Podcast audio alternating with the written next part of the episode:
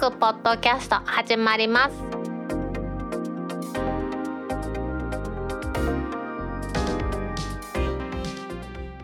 2021年3月19日タックポッドキャスト2第135回目の始まりです。この番組は天王寺アップルクラブの大道とコメントのコーナーからはタックメンバーの北尾姫とお届けします。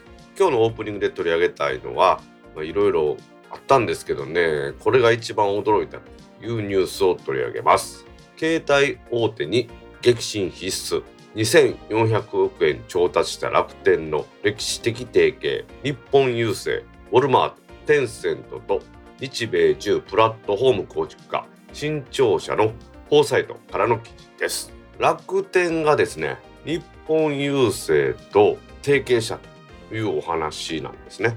まあこれは楽天は日本郵政だけじゃなくて他にもウォルマートですね。大手の小売やってます。ウォルマートあとはテンセント中国のデジタルプラットフォームですね。こういうところと提携したんですね。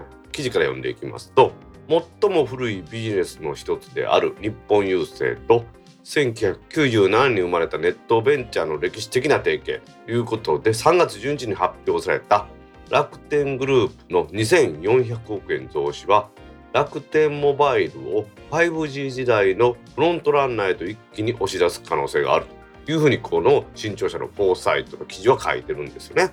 さらにはですね全国津々浦々2万4,000局あります郵便局にスマホを持った米倉涼子さんののピンクの上りですねこれがはためく可能性があるというふうに言ってるんですね。まあ、ドコモとか au とかソフトバンクはもうそれは怖くてしょうがないでしょうねという話だな。まあその米倉涼子さんのねピンクの上りがはためくかどうか置いといたとしても全国の郵便局で楽天モバイルの加入手続きができるというのはどうやら間違いなさそうなんですよね。楽天モバイルですね例のアンリミットの6でだいぶ追い上げてきてますけれども今の店舗の話でもですよ郵便局は全国に2万4,000局あるんですよねそしてゆうちょ銀行ですね。そこには1億2,000万の口座があるわけです。今のところ楽天モバイルの実店舗は全国に約200店舗だそうですので去年ですね4月に MNO に参入した楽天としては300万件は達成してね無料をやめると言ってましたけれどもその大半はネットスキルが多少ある人のインターネットのからですねネットからの契約だったんですがこの先2万4,000ケアの郵便局でですねやってもらえればさらに伸びるという風になるんでしょうね。本当に楽天には大きなメリットがあるこれ提携だと思いますよね。本当にこれ実店舗というかですね郵便局2万4,000局あるところでこんな申し込みとかできるようにするんですからね。楽天が人を発する、まあ、まあ楽天から給料を払うような人を持っていくっていうことはあんのかなと思いますよね。今回ですね楽天グループとしては第三者割当増資で2400億円を調達したんですね。一番大きいのは1500億円を出しました日本郵政その他には中国のネット大手のテンセントそれに小売大手のウォルマートなんですね。楽天と日本郵政は去年の12月に物流の分野で協業を進めるということでもう業務提携はしてたんですね。今回はその出資してもらうことで協業の範囲というものを携帯電話事業やとか DX ですねデジタルトランスフォーメーションというやつですねに広げて楽天からの申し出によりまして日本郵政が楽天の発行済み株式の8%を保有する大株主になってもらうそうなんですね。いやもうちょっとびっくりしてますよね。もちろんですね郵便局の実店舗というのも大きいんでしょうけれども楽天にとっては郵便局が独自に持ちます物流網ですねこれは宅配とかそんなんが弱い弱いと言われている楽天にとってはかなりこれはメリットがあるようなんですよね。楽天自身は以前ワンデリバリー構想とかいうのがあってこれでヤマトとかそういうものに依存しないシステムを作って確かにね今ねアマゾンそのものが配達するというのもありますけれどもアマゾンとの争いいうものがあってですね日本郵政とのこの提携というのは大きな意味を持つんだろうなというふうにここの記事には書いてますよね。でまあ、日本郵政との提携に注目されてますけれどもテンセントとオールマートもお金出してくれたんですね出資額がテンセントの方が660億円ぐらいウォルマートが170億円ぐらいですねテンセントは WeChat やってるところですのでかなり世界的に有名な会社ということで日本ではねそうでもないと思いますウォルマートはね日本では声優を展開してますけれども楽天はもうすでにですね声優とネットスーパーを展開しますのでまあそれがアマゾンに対抗していくということで、まあ、力をつけたいということなんでしょうね。もさっき言った660億円と170億円を足すと合わせて8 840億円ぐらいの外資が入ってるということなんですよね。ここでちょっと私が気になっているのはですよ。東北新社っていうところですね。なんか菅総理の息子がどうとかいう話ですけどまあそのそれは置いといたとして東北新社メディアサービスというところですね。そこが衛星放送の事業としてザ・シネマというチャンネルを持ってたんですけれども2016年の申請から2017年の1月に認定を受けた時にですねこの衛星放送事業者として認定を受けた時に外資比率が20.75%だったっていうのがあるんですね。外資比率をこれが20%を超えると実は免許状はもらえないとまあいろいろね細かい規定他にもあるんですけれども無線局電波を使う場合は外資がある一定の資本を持っているつまり支配しているということがあれば免許は出ませんので楽天外資のお金もらうのはいいけれども携帯電話事業者としてはどうなのかなっていうのはあるんですよね。総務省のサイトを調べていきますと無線局の免許は誰でも総務大臣に指定すれば免許を与えるというものはありません無線局の免許が与えられない場合は大きく2つの場合があります1つは外国製の排除ということで電波は有限希少な資源であるため電波利用の要求があるからといって周波数を割り当てると電波資産はすぐ枯渇します。そのため外国製のあるものにまで利用を認める余裕はなくてまずは日本国民や日本企業の需要を満たす必要があります。そのため日本国籍を有しない人や外国の法人等には免許が与えられます。まあアマチュア局はいいんですけどね。あと反社会性というのがあるんですね。犯罪者はダメですよということなんですよね。この規制ですね。外国の法人の規制というのは実は2005年のライブドアによります日本放送株の大量取得ってありましたよね。ライブドアがフジテレビを傘下にしたいがためにフジテレビの親会社である日本放送の株を大量に買い占めたという問題ですね。この時ライブドアは株式を購入します軍資金ですね。この資金を転換社債型新株予約券付き社債というのを発行したんですね。この社債をですね、リーマンブラザーズ証券が買ってくれたわけです。リーマンブラザーズ証券がこの転換社債型新株予約券付き社債というのを株式に転換しましたら、ライブドアの筆頭株主になってしまって、そうするとライブドアが日本放送株を大量に持ってますと外資が間接的に放送局を支配する形になるいうふうになってですねこれ慌てて法律改正が行われたんですね。改正前の電波法放送の規定においては外資による放送会社への直接的な出資は20%以上になったっていうのはダメだったんですけれども他の法人を介した間接的な出資ですね。まあ、言ったその親会社があって子会社があって孫会社があるみたいなことは制限されてなかったので20%の資本を持ってるともうダメだと今は言うところなんですよね。なのでこの我々国民に対してインフラを提供する携帯電話会社が外資からお金をもらってですねそして運営していくということ自体は私は大きな疑問を感じるというところなんですよね。まあ、日本郵政ねものすごい古い企業と最近出てきたベンチャー的なところでもベンチャーと言えるかどうか分かりませんが楽天ももう大きいですからねそういうところが手と手を取り合えばいい影響もあるのかなというので私はいいなとは思うんですけれども今も言いましたようにこの外資ですね特にテンセント中国の会社がネット系で同じような被るところがあるというのでお金を出すというのはちょっと気持ちが悪いなという気はしてますよね。まあ、しかしですね日本郵政は今回楽天の株ですねそれを8.32%持ったということですから本当大株主ですよね。物流分野での共同事業とかですね楽天モバイルの事業支援日本郵政グループの DX 推進とこれらを一生懸命やるということですけれどもこれは本当にお互い弱いところをですね相乗効果としてやっていくんでしょうね。いろいろネットで調べてみますと楽天モバイルの事業に日本郵政グループがサポートするということですから郵便局の屋上に基地局作ったりとかですね郵便局の中にですね楽天モバイルの回線契約ができるカウンターとか人を置いたりするということでちょっとなんかワクワクするような感じしますよね郵便局でこれね私も契約できるやったらいいなと思いますよね楽天が2400円を調達してですねまた事業を強化していくというお話。日本郵政が出したお金がね無駄にならないということを祈りたいと思います。それではタックポッドキャスト2第135回始まります。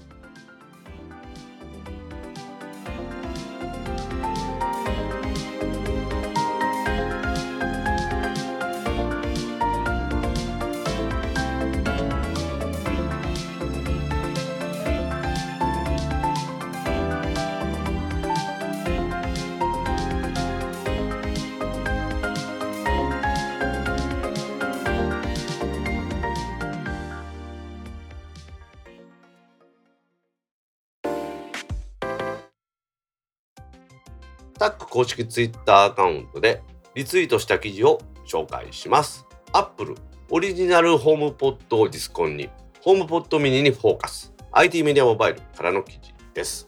アップルはですね、2018年に発売を開始しましたスマートスピーカーの HomePod の販売を終了するそうです。これアップルからコメントが出てるんですけれども、今後はですね、ダイドも持ってます。去年発売されました HomePod mini に集中して売っていくんだと生産をしていくんだということのようなんですね。ホームポットって結構大きいやつですよね。バケツのちょっと小さいぐらいの大きさで結構音がいいという評判でしたけども値段が結構高かったんですよね。税別で3万2800円と確かうちの佐竹代表買ってですねすぐ売ったはずですけれどもそれに対してホームポットミニの方ですねこれは大きさ小さいですよ。ソフトボール分ぐらいの大きさですけれどもこれは安くて1万トンで800円なんですね。まあどっちも税別の話ですけれども。ですでにですねアメリカのアップル公式サイトではホームポットのスペースグレーモデルがソードアウト売り切れとなって買えないようになってるようなんですよね。ホームポットとホームポットミニとねどんな風な違いがあるのかっていうのちょっとねこれ説明していきたいと思うんですけれどももともと大きい方のやつホームポットしか売ってなかったんでホームポットホームポット言ってましたけれどもホームポットミニの発売以降はホームポット2018というふうにしてね今区別して売ってるんですね。音に関してはやっぱり普通のホームポットの方がねいいに決まってるんですよ。ウーファー1つと7つのツイーターがついてるというふうにですね発売前から言われてましたけれどもそれに対してホームポットミニの方は2つか3つということなんでしょうね。だから明らかに音質はホームポットの方が優れてますよね。さらにはホームポットの方は空間認識機能というのを搭載していて自分が音を出した音を返ってくる。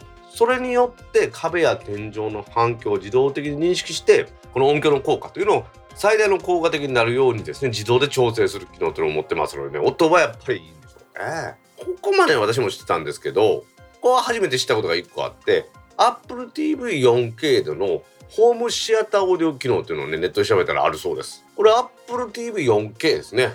これと接続してホームシアターオーディオとして使えるのはホームポットだけだそうです。でもえ確かうちのですよ。ホームポットミニも Apple TV とつなげるなと思ったら実はですねホームポットミニは AirPlay スピーカーとして Apple TV とつなげるんですね。ですのでホームシアターオーディオというのではないので音としてはこのホームシアターオーディオというのでドルビーやサラウンドとして使えるというのは大きいんだなと思うんですけどね。でもね単体1個のスピーカーじゃねまあはいはいっていう感じの気がするんですけれども逆にですねホームポットミニしかないというもので大きいのは U1 チップが搭載されるということで U1 チップ搭載されたら何がいいのかというと同じ U1 チップを搭載した iPhone を近づけるとコンテンツを引き継いだり連携機能が使えるんですよということでそうなんですね。うちでも iPhone で Apple Music とかで再生する音楽あったとしたらそれをホームポットの上にですねまあ置いてしまうんです私の場合は。ホームポットミニに置くとですよ。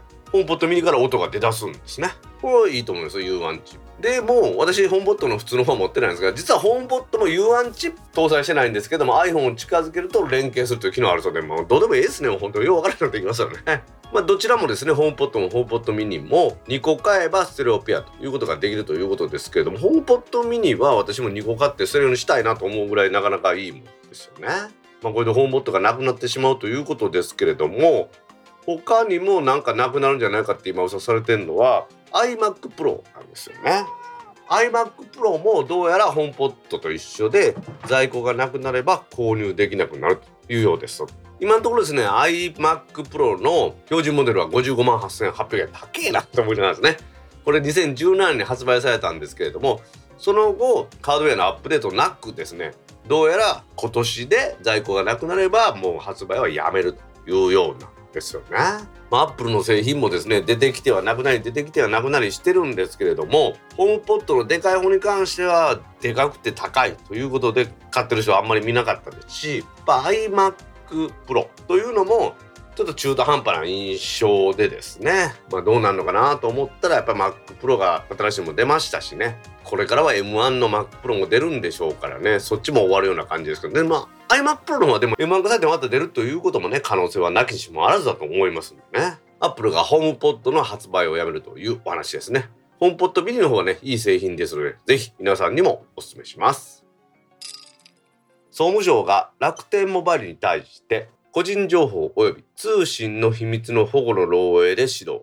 楽天リンク利用者の16人が対象。すでに再発防止策を実施済み。SMAX からの記事です。総務省は3月10日に楽天モバイルに対して個人情報の漏洩及び通信の秘密の漏洩事案に関し個人情報及び通信の秘密の保護の徹底を図るとともに再発防止策を含む対策などを早急に講じその実施結果を報告するように指導したと発表しています楽天はですね同じ日に楽天が提供しますアプリケーションであります楽天リンクを利用した一部の人において個人情報及び通信の秘密の漏洩が発生したということを認めて総務省から指導を受けたということで謝罪しているようなんですね。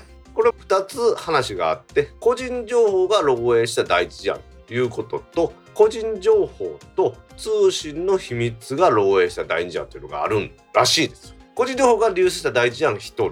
この第二事案が15人で計16人に対しての個人情報漏洩等があった。でラックモバの方は該当者の方にはすでに報告等及びの連絡するとともにシステム上の不具合があって個人情報とかが漏れたらしいのでそのシステム上の不具合を修正して再発防止策を実施しましたよというふうに言ってるんですよね。ここでおさらいしておきますとこの楽天リンクというアプリはコミュニケーションアプリで楽天が MNO として自社回線で提供しています楽天アンリミットプランで応接だと SMS が使い放題になるというものなんですよね。で最近はバージョン2にアップデートして楽天ポイントを獲得できたりするということで結構ね使われてるようなんですよね。この番組も何度かお話したことあるんですけどもこの楽天リンクというのは RCS ですねリッチコミュニケーションサービスというもので音声通話もできるし、まあ、メッセージもやり取りできるというものだと思ってもらえばいいと思います第一事案の方はですね楽天リンク上ですでに回線契約を解約した利用者が登録していた情報登録名とかプロファイル画像とか連絡先情報がその後に同じ番号を付与された新規回線契約者から閲覧可能な状態となっていたと。でこれで漏洩してしまったのが登録名とかそれプロファイル画像連絡先の情報ということになってます。でこれは去年の10月5日にそれが発覚してるらしいですね。システムの不具合で回線契約が解除されたら電話番号に紐づいてます。個人情報は削除するのがされてなかったということらしいですね。そして第二事案の方は楽天リンクアプリの機能強化をするときにメンテナンスしとってシステムの再起動中に新たに楽天リンクの利用を開始した利用者に対して別の利用者の情報発着信の履歴や登録名プロファイル画像電話帳チャット履歴が閲覧可能になったということでさっきの第一事案よりひどいですね。はい、これは通信の秘密が漏洩したというふうに認識されたそうです。ですね、登録名は個人情報です。でプロファイル画像も個人情報ですが、発着信履歴とかチャットの履歴というのはこれ完全に通信の秘密ですね。で、これは15人の人が被害に遭って去年の11月13日に発覚したということだそうです。まあね、ちょっとありえないミスだと思いますよね。第一事案の方はまあまあまあちょっとミスもあったかなと思うけど第二事案の方はシステムを再起動中に何かあった時に他の人が見れるようになったということですからそんなシステムどどうなってんのっていう感じはしますよね。まあ、楽天何度も何度もですね総務省から注意を受けてますけれども今回の指導7回目だそうです。多分ですねこんなに回数を受けてる電気通信事業者は他にそんなにないと思うんですよねだってこれ総務省からの指導を言ったら本当は大騒ぎになりますけれども楽天は全然こんなん気にせずにですね何度も指導を受けてもなかなか治らないってね楽天モバイルはそんな感じですよね。まあちょっとですね通信の秘密や個人情報が漏れたということで私もだいぶ心配ですが、まあ、人数が少ないので、まあ、そんなに被害はね大きいものと思いませんけれども一人の個人情報でも本来漏らしてはいけないものだということを再認識してですね楽天モバイルはこれからもですね電気通信事業をやっていってもらいたいなと思います。Adobe Photoshop が Apple Silicon 対応にアップデート。酔いどれ親父のブログ、ワードプレス版からの記事です。Adobe はですね、Apple Silicon のネイティブサポートを可能にしました Photoshop のアップデートを公開しました。ロゼッタを使ってソフトウェアを実行するよりも1.5倍速いパフォーマンスをユーザーに約束している。Adobe はね、去年の11月にすでに M1 の Apple Silicon をサポートします。フォトショップをベータ版にリリースしてました。それがね、爆速だ爆速だって言われてましたけれども、今回、最新のバージョン22.3のアップデートによって Apple Silicon をサポートしたと。ダイドはまメインマシンのですね、インテル Mac でしか Photoshop 使ってないので、M1 の方にですね、Apple Silicon にはまだ入れてないので確認できてないんですけれども、ちょっとワクワクする感じがしますよね。この Photoshop は、Apple Silicon の Mac 上でネイティブに動作するんですけれども、注意点が何個かあっでこの記事から読みますと一部の機能が利用できる。埋め込まれたビデオレイヤーのインポートエクスポートおよび再生。シェイクリダクションフィルター。プリセット同期。画像の共有ボタンクイック共有。ドキュメントから新しいライブラリを作成とかライブラリパネルメニューコマン。ドホーム画面あなたと共有し編集共同編集機能に招待しますので使えない。その他なんかパラパラってあるんですけれどもとりあえずそのなんかクラウド上でやるようなことこれができないような感じですよね。先日ですね AGM 大阪を2月の20日の日にやりましたけれどもその時に AdobeCC のですねクリエイティブクラウドのエヴァンジェリストである中尾さんにいろいろお話聞いたんですよねでも中尾さんがもうフォトショップは間もなく M1Mac 用ですね。Apple シリコンが出ますから安心してくださいと。もう11月にベータ部分出してますけども、で私それなんだろう、フォトショップがそのね、M1Mac 化しやすい理由とかそんなんがあるのかなと思ったんですけれども、まあ、そんなことよりもね、やっぱり中尾さんが言われたのは、フォトショップはやっぱりみんなが使ってるので M1Mac 化してもらいたい Apple シリコンにネイティブライフしてもらいたいという希望が一番多かったらしいんですよねユーザーの声を対するということでこの早めの対応をフォトショップに感謝したということですだか他のはねどうなるのかも全然わからんって言われてましたよね。この M1Mac 化することに Apple シリコンにネイティブ対応することによってスピードが全然違うってよく言われますもんね。各有大道は実はですねロジックプロ使ってますけれども最近ですね ZV-1 を買ったのを機会にファイナルカットプロも買ってしまいました。でもちろんファイナルカットプロもロジックプロも Apple シリコンにネイティブ対応してますので今 Mac でもちょろっと使わせてもらってるんですけれどもまあねファイナルカットプロのまさかこんなに 4K とかの動画とかちょろっとね編集の試しとかやってみたんですけれどもこんなに軽いんだと思うぐらい軽いんですねちなみにインテル Mac でやるという時よりもやっぱり M1Mac の方が早いような気がするんですよね。そうなってくるとですね私の関心としては Adobe Premiere ですね。まあプロとかですね。あとはラッシュっていうのが最近ちょっと使ってみたですよね。これなんか YouTube に上げたりするよとかいうことで。でそちらの方もやっぱりまだ Adobe のプレビューは対応してませんから M1Mac にですね。そちらもみんなの希望大きいんだろうなというふうに思うんですよね。ダヴィンチなんかもねやっぱりこの動画の編集なんかで有名ですけれどもこちらなんかの使い勝手とかもね考えていやいやいやちょっと話変わってきましたけどね。アドビもねだんだんだんだん対応してくるとは思うんですよ。でもやっぱりねその開発にはお金もかかる時間もかかりますからユーザーの数が多くてリクエストが多いものからやるというのは仕方ないと思いますんでね。このフォトショップが対応したというのは喜んだ人も多いと思います。各大道もねこれフォトショップまたね M1 の方で使ってみたいと思いますんでだんだんだんだんね M1 に移行しているような気がしますけどね。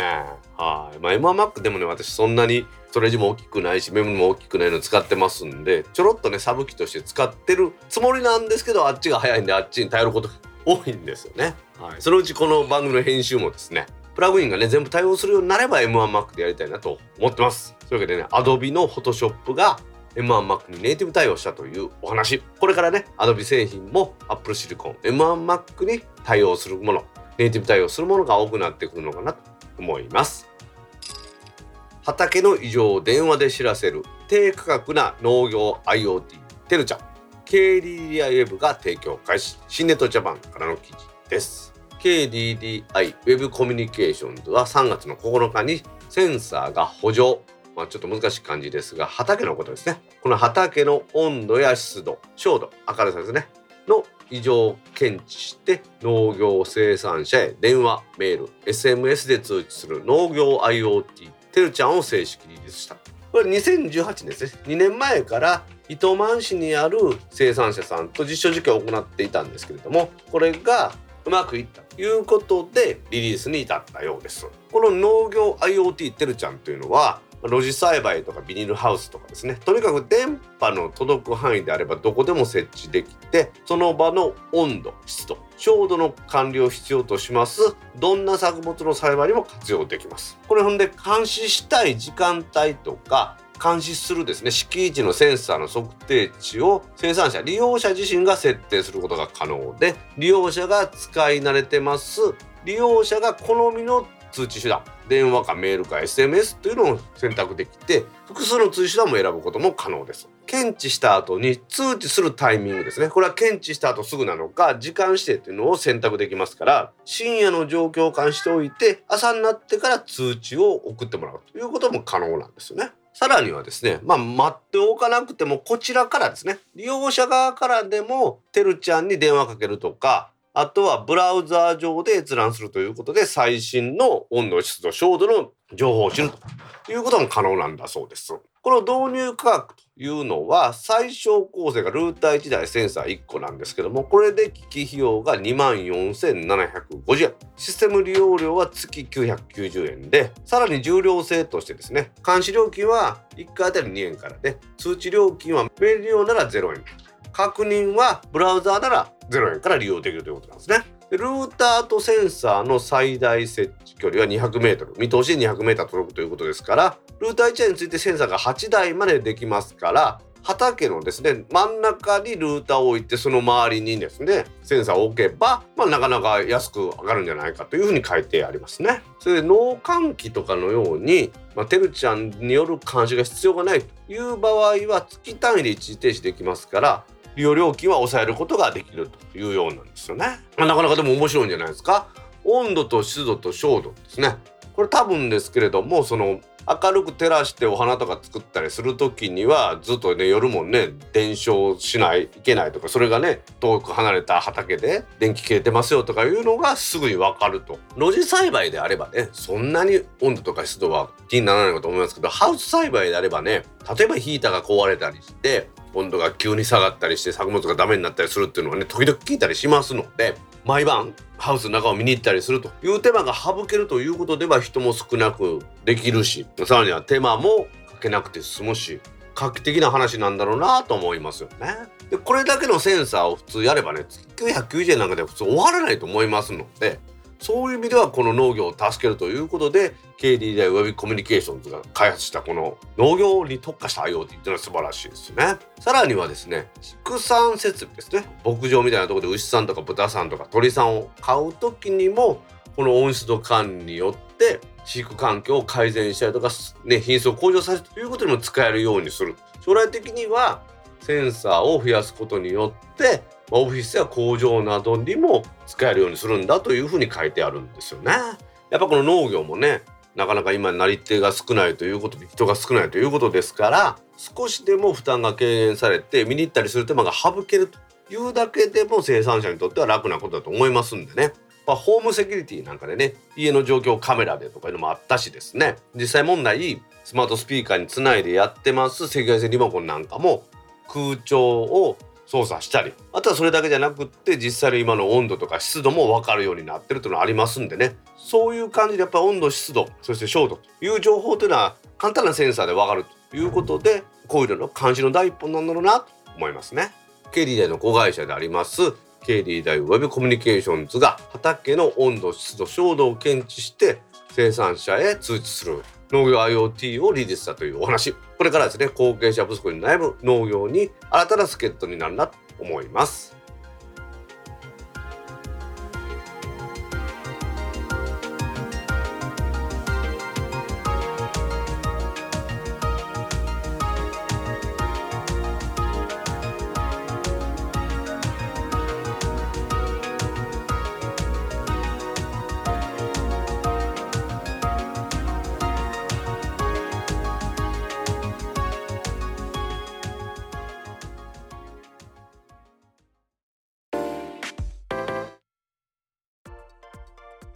タックポッドキャストにいただいたコメントを読んでいくコーナーです。このコーナーからはタックメンバーの北尾姫とお届けします。皆さんコメントありがとうございます。今週もたくさんのコメントありがとうございます。ツイッターでハッシュタグタックキャストとタック宛てにツイートいただいた中から一部を紹介します。はいお願いします。冒頭で3月21日と早出しでまさか来週はにゃんこの神会でも楽しかったから OK いつもありがとう。アナミン21さんから3月12日18時46分にツイートいただきました。めっちゃ救急車走ってますアナミンさんコメントありがとうございます。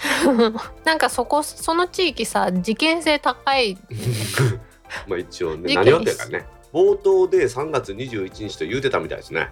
あら。原稿が3月21日になってるのと確認したら原稿はちゃんと3月12日になってたんでまあまあ単なる間違いですね。うわ開き直った。開き直ってない。ですえだって大道さんがわざわざ原稿を書くのは間違えへんために書いてるんやろ？そうですよ。間違えとるやん。間違いに気づきませんでしたからね。ちゃんと聞き直してるのに。3月21日といえばですよ。うん。ワンボタンの声の2000回突破公開収録があるみたいですよ。えー、すごい。2000回ってすごいね2000回はかなり遠の昔に突破してるんですよ。でもイベントができへんかったんでやっとやるみたいです。はあそういうことか。で過去に出演者の人みんな出るってことやからあれです。よジュンさんとかも出てくるんでしょうね多分。やったー。大道さんもや。あパーソナリティってことだよね。あの山村さんはあ一度でも出演したことある人っていうかパーソナリティやと思います。私ゲストに出ただけなんで。はジュンさんはぜひうちに出てもらいたいんですけどね。あもうそろそろいいんちゃう？iPhone 小町の配信もねそういえば長いこと聞いてないですからね。うんまあそういうわけで3月21日はワンボタンの声の特番ですね。皆さんぜひお聞きください。はい。アナミンさんコメントありがとうございました。ありがとうございました。続きまして第134回を拝聴。2週お休みで3週間ぶりの配信。ヤマタノオロチの七股問題みたいで私もあらって思いました。配信再開に感謝ですエンディングのみずほ銀行のお話印紙税の件が加わると少し印象変わりますね。島徳さんから3月12日19時にツイートいただきました。はい島徳さんコメントありがとうございます。ありがとうございます。ヤマタノオロチのその七股問題ですね。うん。ネット上で分かりやすい絵があったんで拾ってきました。皆さんもヤマタノオロチっていうのは8個首があるんですよね8個首があるってことは7つしか股がないんじゃないかっていうふうに思うかもしれないですけどはあ。そう考えると7股しかないように見えるんですけどうん。8つの首があるということはやっぱり8個股があるんですよねうんうん。ですのでうちが2週休んだら3週間休むっちもそういうことだってことですよはあ、やっと理解した。でみずほの話は印紙税の話なんですけど柴田さんが引用していただいてたやつで朝日デジタルかなんかのやつなんですけどうん。3月を超えて4月になると通帳の印紙税を払わなあかんという話ですね。うんうんうんうん。なのでそれまでに休止にしたかったっていう話らしいんですけどなんぼ調べてもね朝日デジタルしかまだ出てこないんですよ。また救急車来た。おおお。そういうわけでまあいろいろねそのなんですよニュースっていうのは切り口があるなっていうのの一つのお話だったなと思いますね。また止まっとったやん。まあまあまあそれはまあ何回もあるんでしょうけどね今も言ったように切り口っていろいろあって七股問題もそういうことです見方によっては7つの股にも見えるし8つの股にも見えるってことかなと思いましたおお。まあうちの番組はね、まあ、そういう意味では私独自の目線でいろいろとニュースまだ取り上げていきたいと思いますんでね島徳さんこれからもよろしくお願いします綺麗にまとまったと思ったら自分のことも重ねてきよった。この番組は私中心ですからねうん。だから私悪者やね。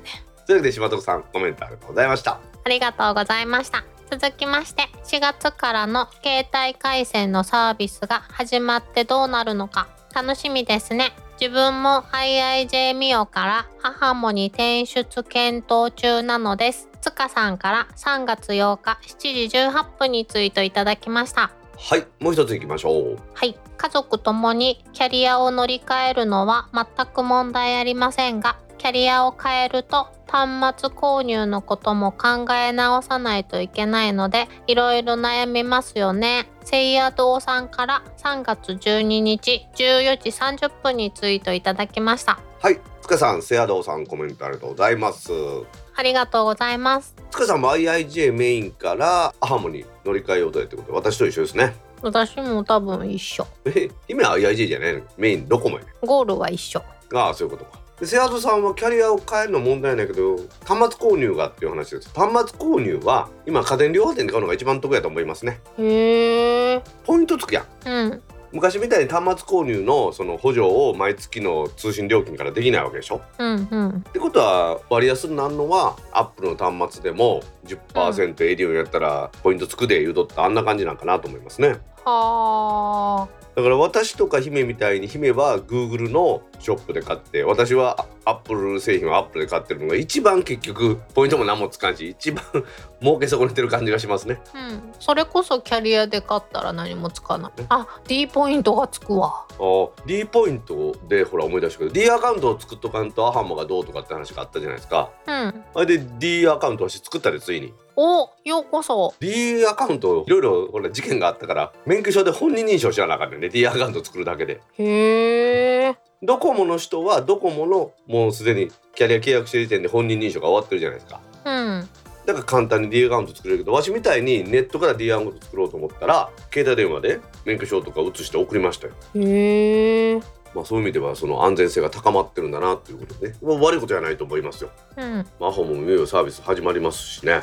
もういよいよだもんね言ってる間にね。まあ、とりあえず姫のピクセル5の話は誰か使って OK だったっていう話を聞いてからにしなあかんわな。えもう見切り発車しようかなと思ってていやいやそれやめた方がええで。えー、そうかな、うん、楽天の話も結局やっぱネット上で楽天でもいけるって話を聞いてからやりましたからね。出ないとほら結局無駄になったら意味ないやん。うんまた戻るのが大変やからね。そうね姫が iPhone にすら話は早いけどな。やだ固くないやな。塚さんもね iPhone やと思いますんでね。うん IIGB もうまく使えてると思いますからね。ピクセル5はでも本当に除外っていうのはちょっと意外やったんですよね。嫌な感じだよねまあ何かクリアすべき問題があるのかもしれないなっていう気はしてますけどね。うんまあでもまあまあまあ大丈夫ですよ。多分使った人から大丈夫やっていうレポート上がると思いますから。うんだといいけどね待ちましょう。というわけで塚さん、セアドさんコメントありがとうございました。ありがとうございました続きまして携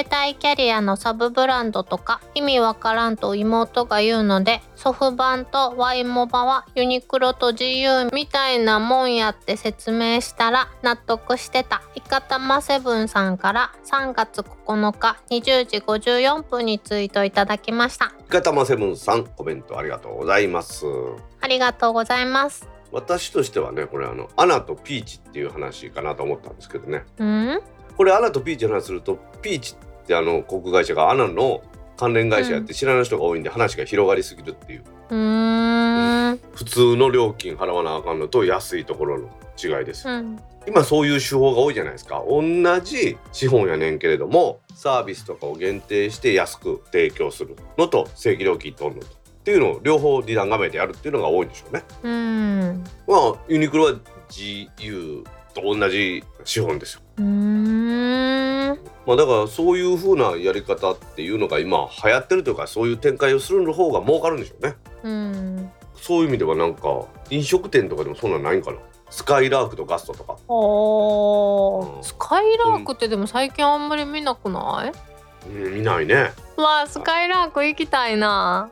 スカイラークも今店あるんやったらまた行きたいね。ね行きたいよね。なんやろガストばっかりやもんね今ね、ガストでもいいなでも私。まあ、ファミレスはじゃ基本的に行きません。何でもあるから楽しいやん。トラブルを避けたいので行きません。あとびっくりドンキーも好き。まあ、そういうわけでイカタマセブンさん、まあ、いろいろねサブブランド化というのはあると。ガストとスカイラークもそういう関係だということがよくわかりました。はい。イカタマセブンさんコメントありがとうございました。ありがとうございました続きましてタックキャストを2週分まとめて拝聴中。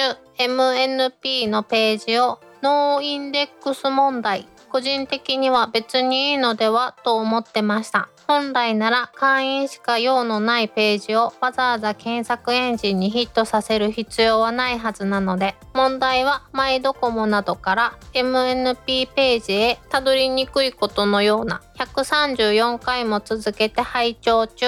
ZV-1 は気になっていますがご指摘のポイントがいろいろマイナスに感じられて見送りの方針です。次世代機に期待。しかし動画を撮らなくなった身には無用の長物ではと思わないではなくゆっくりもばっていってねさんから3月12日7時54分にツイートいただきました。はいごまさんコメントありがとうございます。ありがとうございますノイニクス問題ね。まあマイドコモとかからたどりにくいのでみんな検索エンジンで引きたかったんですけどそこにまた行けないというね。まあなんかこう、うん。卵が先か鶏が先かっていう問題みたいな感じですねこれもね。うん。ZV-1 はね指摘のポイントっていうのはその下に三脚兼ねてるリモコンつけた時に電池が変えれなくなる問題とかの話があったんですね。へえちょこれ致命的でしょでも。三脚外さんと電池が変えれんちゅうのはうーん致命的でも別に電池変えようと思ったら変えられるじゃん。動画を撮る人にとってはそういうのはなんかいろいろと問題あるみたいですよ。写真撮るだけの人間にはいいんでしょうけどね。私もね動画を撮るためにファイナルカットプロも買いましたしね。ファイナルカットプロ入れないしました。3万6千ぐらいしましたけどね。まあサブスクで買うのか買い切りで買うのかっていうところですね。アドビ系やったらサブスクでしょ？うん。年間に結局2万4千ぐらい払うわけですからまあええかなと思って買いましたうん。確かに。まあ Mac でしか使えないアプリですしね。せっかく天王寺 Apple Club ですから。この編集も Logic Pro でやってますからね。動画の編集もファイナルカットでやろうと思ってやってます。動画の編集なんてする？おだから ZV 版買ったから動画の編集してますよ。あにゃんこ？ほとんどにゃんこですけどね。まあ別にどこに出すっていうわけじゃなくて今はその動画の編集のとかテロップ入れるのを勉強してますんで。うんうんうん、将来的にはまあ面白い動画撮れたら YouTube とかに上げる。YouTube に上げるっても YouTuber みたいになんか商品紹介とかして数稼ぎたいとかそういうんじゃないですよ。レシピにしたら？いや面白い動画を上げたいです面白い人間じゃないから無理だよ。はいというわけでうまさんコメントありがとうございました。ありがとうございました。続きましてにゃーにゃーにゃー。朝から新鮮な情報と癒しもりもりでありがとうございます。しかしバスの職場利用の話あえて渋滞に突っ込むという発想に日本の働き方の闇を感じる姫の歴史が面白いなんとなくかーい。サカゼプラスさんから3月12日8時42分にツイートいただきました。はいプラスさんコメントありがとうございます。ありがとうございます。先週うちの長男がね必死で抗議してる声が入ってましたね。お腹の下に手を入れてこう持ち上げて連れてったんですけど。痩せた？全然痩せてないですね。ご飯ご飯っていうかね。うん。抱き上げて抗議する時キューキューキューって泣きますからね。かわいい。最初なんなん何の音か思ったら泣いとった。キューキューキューか わいいな。凶暴ですけどね。いいねんかわいいから。この机の上に収録中に乗ったらご飯もらえると思って持ってくるんですよ、うん。今おとなしく寝てくれてますんで。さっき来たけどね。にゃんこ欲しい。でもにゃんこってずっといてほしい時に膝にはこうへんやろ？夜中あの苦しくて起きたら胸の上に乗ってますから。そこじゃない私。お腹の方が欲しい。まあそういうわけでプラスさん姫はなんとなく AG も大阪に参加してましたはい。というわけでプラスさんコメントありがとうございました。ありがとうございました。続きまして東急のサブスク一度試してみたい。私は何もやらかしてないですよ。みどりんさんから3月12日9時31分にツイートいただきました。はいみどりさんコメントありがとうございます。こありがとうございます。れは何もやらかしてないってよ。うん。大道さんの濡れ衣やったね。いやいやあんたが勝手に言い出したよ。やらかしたかなと思って。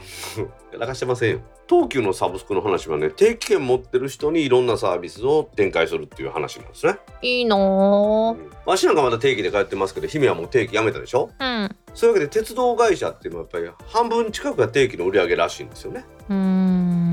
でそれでもう定期を買ってもらえなくなってきたので定期を買ってもらうといろいろ得なことをしますっていう風にグループ会社みんなでやろうっていうことをやってるらしいですよ。まあねこれぐらいの規模だったらできることよね。だから近鉄なんかもさ近鉄の定期持ってたらハルカスの入場料無料とかさうん毎日100円のポイントがくれるとかそんなんやったらいいのにねうんだ定期あ持っとこうかと思うじゃないですか。私やったら阪神の定期持ってるんで阪神百貨店でなんか割引とかあったら嬉しいな。あうーん。ポイントが一番嬉しいかな最近。あポイントがつくってこと？うん。S ポイント S ポイント。うん。S ポイントめっちゃたまんねんほんまに。阪神阪急共通やもんね今ね。うん。皆さんここで S ポイントとはですね阪神阪急ホールディングスで貯まるポイントです。うん。阪急電車に乗っても貯まるし阪神百貨店で買い物しても貯まるという。阪急タクシーに乗ってもたまるんですよね、確かねあれね。だってわしはね阪神百貨店の地下のスナックパークでイカ焼き買った時も S ポイントついたもん。もともとは阪神サウナに行くので阪神サウナの割引を使うために作ったカードが S ポイント付きのカードやったんで。うん。まあなかなかいいですねあれね。リアンモールでもたまるの？今俺わし分かってないんだけど貯めるのは貯めてんねんけどさうん。使うのはどういう時に使うの？えなんか S ポイントカードお持ちですかって言って出したらポイント使いますかって毎回聞いてくれるで。なるほど。T ポイントとかそんな感じで使えるわけやな。うん。なんか10円からとか使えるで。うん。あれすごい細かく使わせてくれるからすごい便利。ちょっとわしも勉強しときますわ。端数とか超便利だよ。夢元気で買うからよ。わし今ともと現金使えへんから端数あんまり出えへん。はあ みどりんさんそういうわけで鉄道会社のサブスクですね。これからの時代はそういうのが出てくるのかなと思いますね。私も試してみたいです。みどりんさんコメントありがとうございました。ありがとうございました。続きまして第134回拝聴。褒め殺しって怖いですね。姫。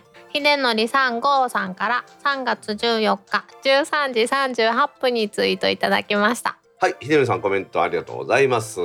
ありがとうございます。褒め殺しやった褒め殺し。うーんもうちょっと幸せな殺され方の方がいいかなどうせやったら。ね本当に褒めてるんですよ褒め殺しじゃなくて。めっちゃお肉食べさせられるとかさ。めっちゃお肉食べさせてやったことあると思うけどねいやーちょっともう限界っすっていうのはないであんまり。俺 わしと食いに行ってもさわしがあんまり食わんやん。そうやねん。で好みの部位が違うねん 好みの焼き方が違うねん。そしてそもそも私はご飯に焼肉のタレとお肉が好きやねわしは肉食ってる時飯食わんすよ。んうん知ってる。でもその代わり私お酒飲めへんからなあんまり。私。お肉への敬意ですわ。ああはい。飯食うとるやねん。けけいちゃうやねん。真剣に向き合っとるんですわ。わしも酒と真剣に向き合ってるんですよ。じゃあお肉いらんのちゃうか。なんか美味しいお酒がないお店ってわしちょっと辛いですねだからうんそうね。それは辛いね。飲食店でさ食い物がまあまあうめるのにあの甘いチューハイとか出されたら嫌でしょ？でもなんかちょっと時々さバーとかいて名前分からへんからこんな感じで作ってくださいって言って全然違う時とかない？こんな感じで作ってくださいってわし絶対言わない 私はそのカクテル作りにあたっても例えばジンやったらボンベイ使ってくださいとかってそういうなんか嫌な客ですよ。うん酒の銘柄まで指定する、なかったら次の候補出してくるもんね ほんまよう見とんなわしのこと。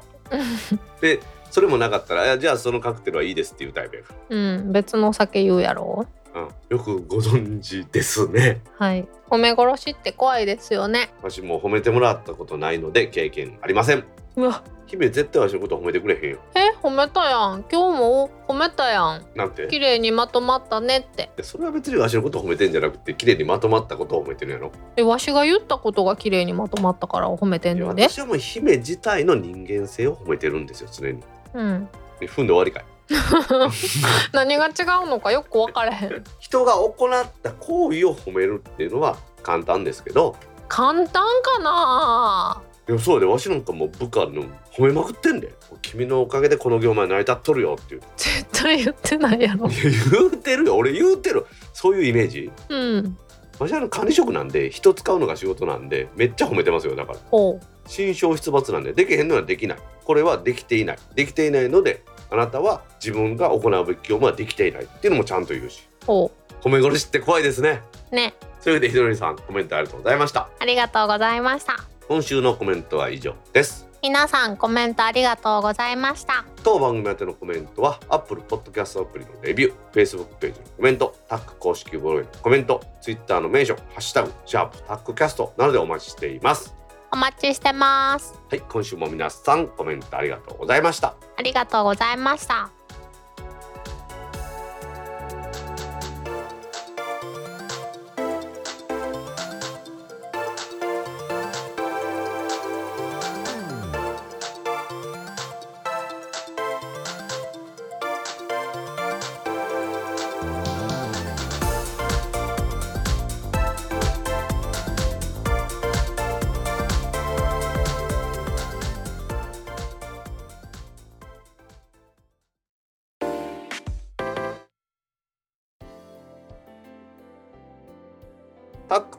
ポッドキャスト2第135回もエンディングを迎えました。はーい。今日はですね駅そばもロボットが作る時代というニュースを取り上げたいと思います。はい。IT メディアにあった記事なんですけれども全自動そば茹でロボット日本腕で本格展開駅そば店の人材不足に対応という記事です。はい。これまたね YouTube 動画を配信の時にはシーサーのところに上げていきたいと思うんですけれども2本の腕があるんですねうん。一つの腕はお蕎麦をカゴっていうのこの茹でるやつうん。そこに掘り込む腕うん。でその蕎麦を入れるカゴみたいなんをお湯の中とか開けて水に入れたりするロボットでまあ一本ずつ腕があるってことなんですねうん。すごいよねかわいいよね。かわいいよね。これはもう。すでに。これはもうすでに JR 東日本の千葉県の海浜幕張駅のそば市ペリエ海浜幕張店で初号機の稼働を始めたそうですえー、行きたい。もうすでにだからあるんやで姫これ行きたい。行きたい。これ最後は人が盛り付けて出すそうですうん。だから茹でるのところだけをこのロボットがやってるってことらしいですねうん、でもこれ YouTube 見てもらったらさロボットが働いてるところさガラス張りになってるから丸見えやねんねみんな見とんねこれね見放題やでこれ もともとはこれ実証実験ではシングルアームですね。一本腕でやってたらしいんですけれどもうん。ツインアームに強化した方が効率的ということで生そばをトレーから取り上げて茹でて洗い締めるという動作を全自動で行って従業員1人分の作業をロボットがこれ代替するようになったということらしいですね。うーんこのそば市を運営してますのは JR 東日本の子会社の JR 東日本フーズらしいんですけれども2026年までに30店舗の導入を目指しているそうです。えー、大阪来ないかな。まあ、大阪西日本の傘下で西日本の傘下のうどん屋ってあるんかな？そば屋じゃなくてうどん屋やと思うけど。阪急そば最近ないよね。阪急は阪急そばでしょ？阪神は阪神そばで南海は南海そばなんですけど、JR のそば屋って見ないでしょ？ああるやん大阪駅んとこ。JR 尼崎にもあるんですけど都そばって JR 西日本の子会社なのあれ単なるテナントやと思ってたんよ。やっぱり都そばは JR 西日本とは関係ないテナントみたいですね、へえ。こういう時代になってきたなっていうのはすっごいですよね。うん。やっぱり深刻な人手不足っていう課題でこういう風になってるらしいですわいやだって駅そばとかさ冬は足元寒くて夏はサウナみたいやろ多分。まあ確かにね。うん、って考えると確かに嫌かも。しかもすごいスピードでみんな出入りするやろ？するするするする。水切りとかも腱鞘炎になるんじゃん。私はあの阪神の尼崎駅構内にある阪神そばによく行くんですよ。うん。わざわざ食べに行くんですけどねあそこに。うんなんかそのわざわざ行く価値があるぐらい駅そばってなんかこういい香りがするじゃないですか。うん。でもさ最近さ、うん。阪神百貨店のスナックパークがちょっと綺麗になりすぎた問題あるよね。えそれこのロボットとなんか関係あります？あそこのお出汁の匂いは食欲をそそられとった。あだからやっぱり私場所の問題なんやと思うわ。えもともとあれでしょ？阪神の梅田駅のところにあった頃ってこと？つながってたね。そうだねまあ今は全然違うところにありますけどね。やだ年がバレちゃう。でもこのロボットベンチャーのコネクテッドロボティクスっていう会社はうん。この駅そばのこのそば作りロボットだけじゃなくってうん。すでにあのたこ焼きとかソフトクリームなんかのロボットを作ってるらしいですよ。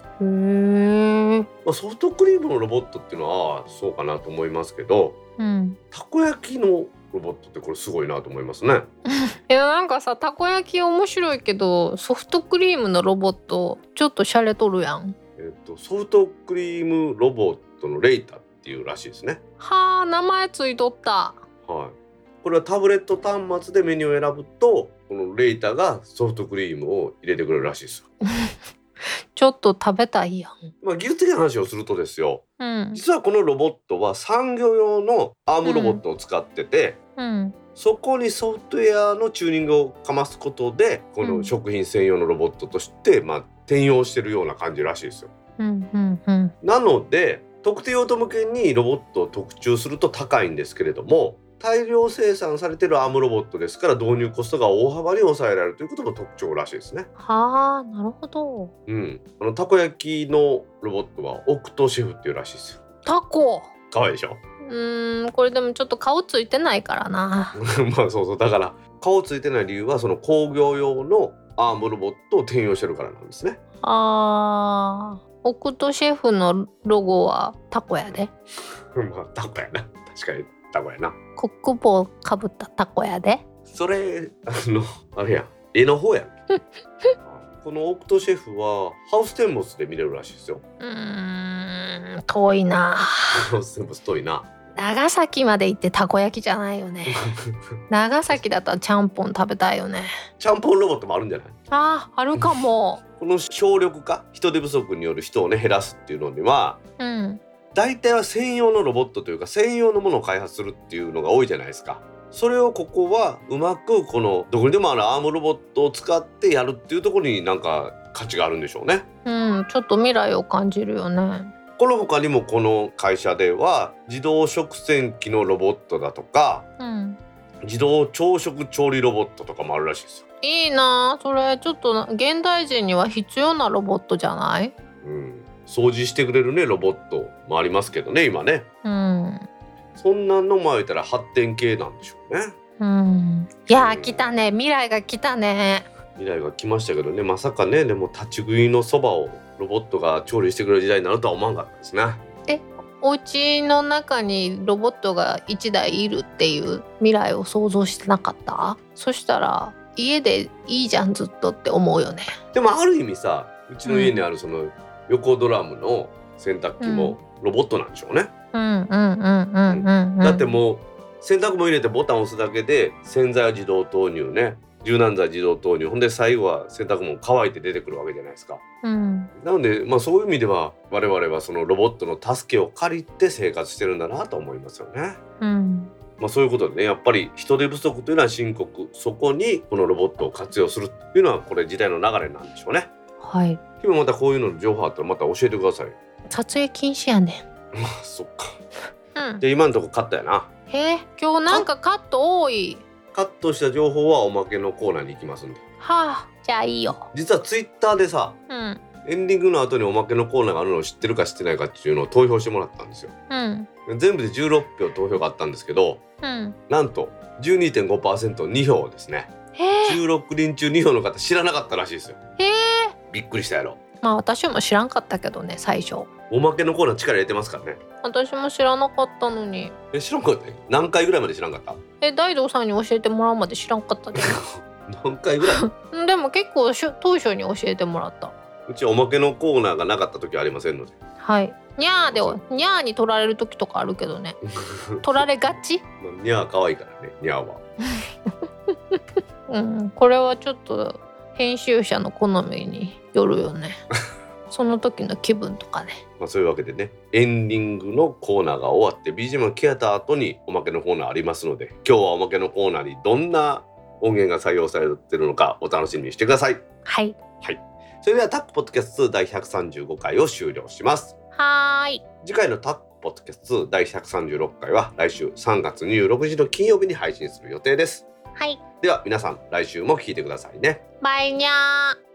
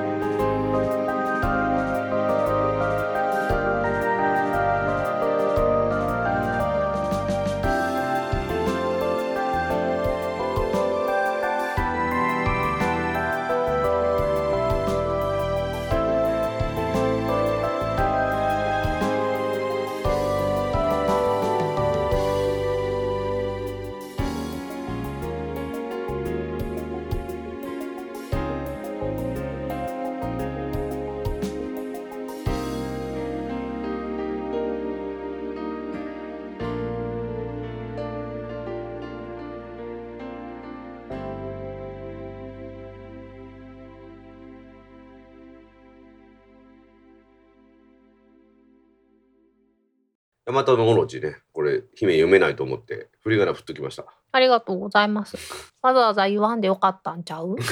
あなんかすいませんなんや今日？最初の方から感じ悪いぞ。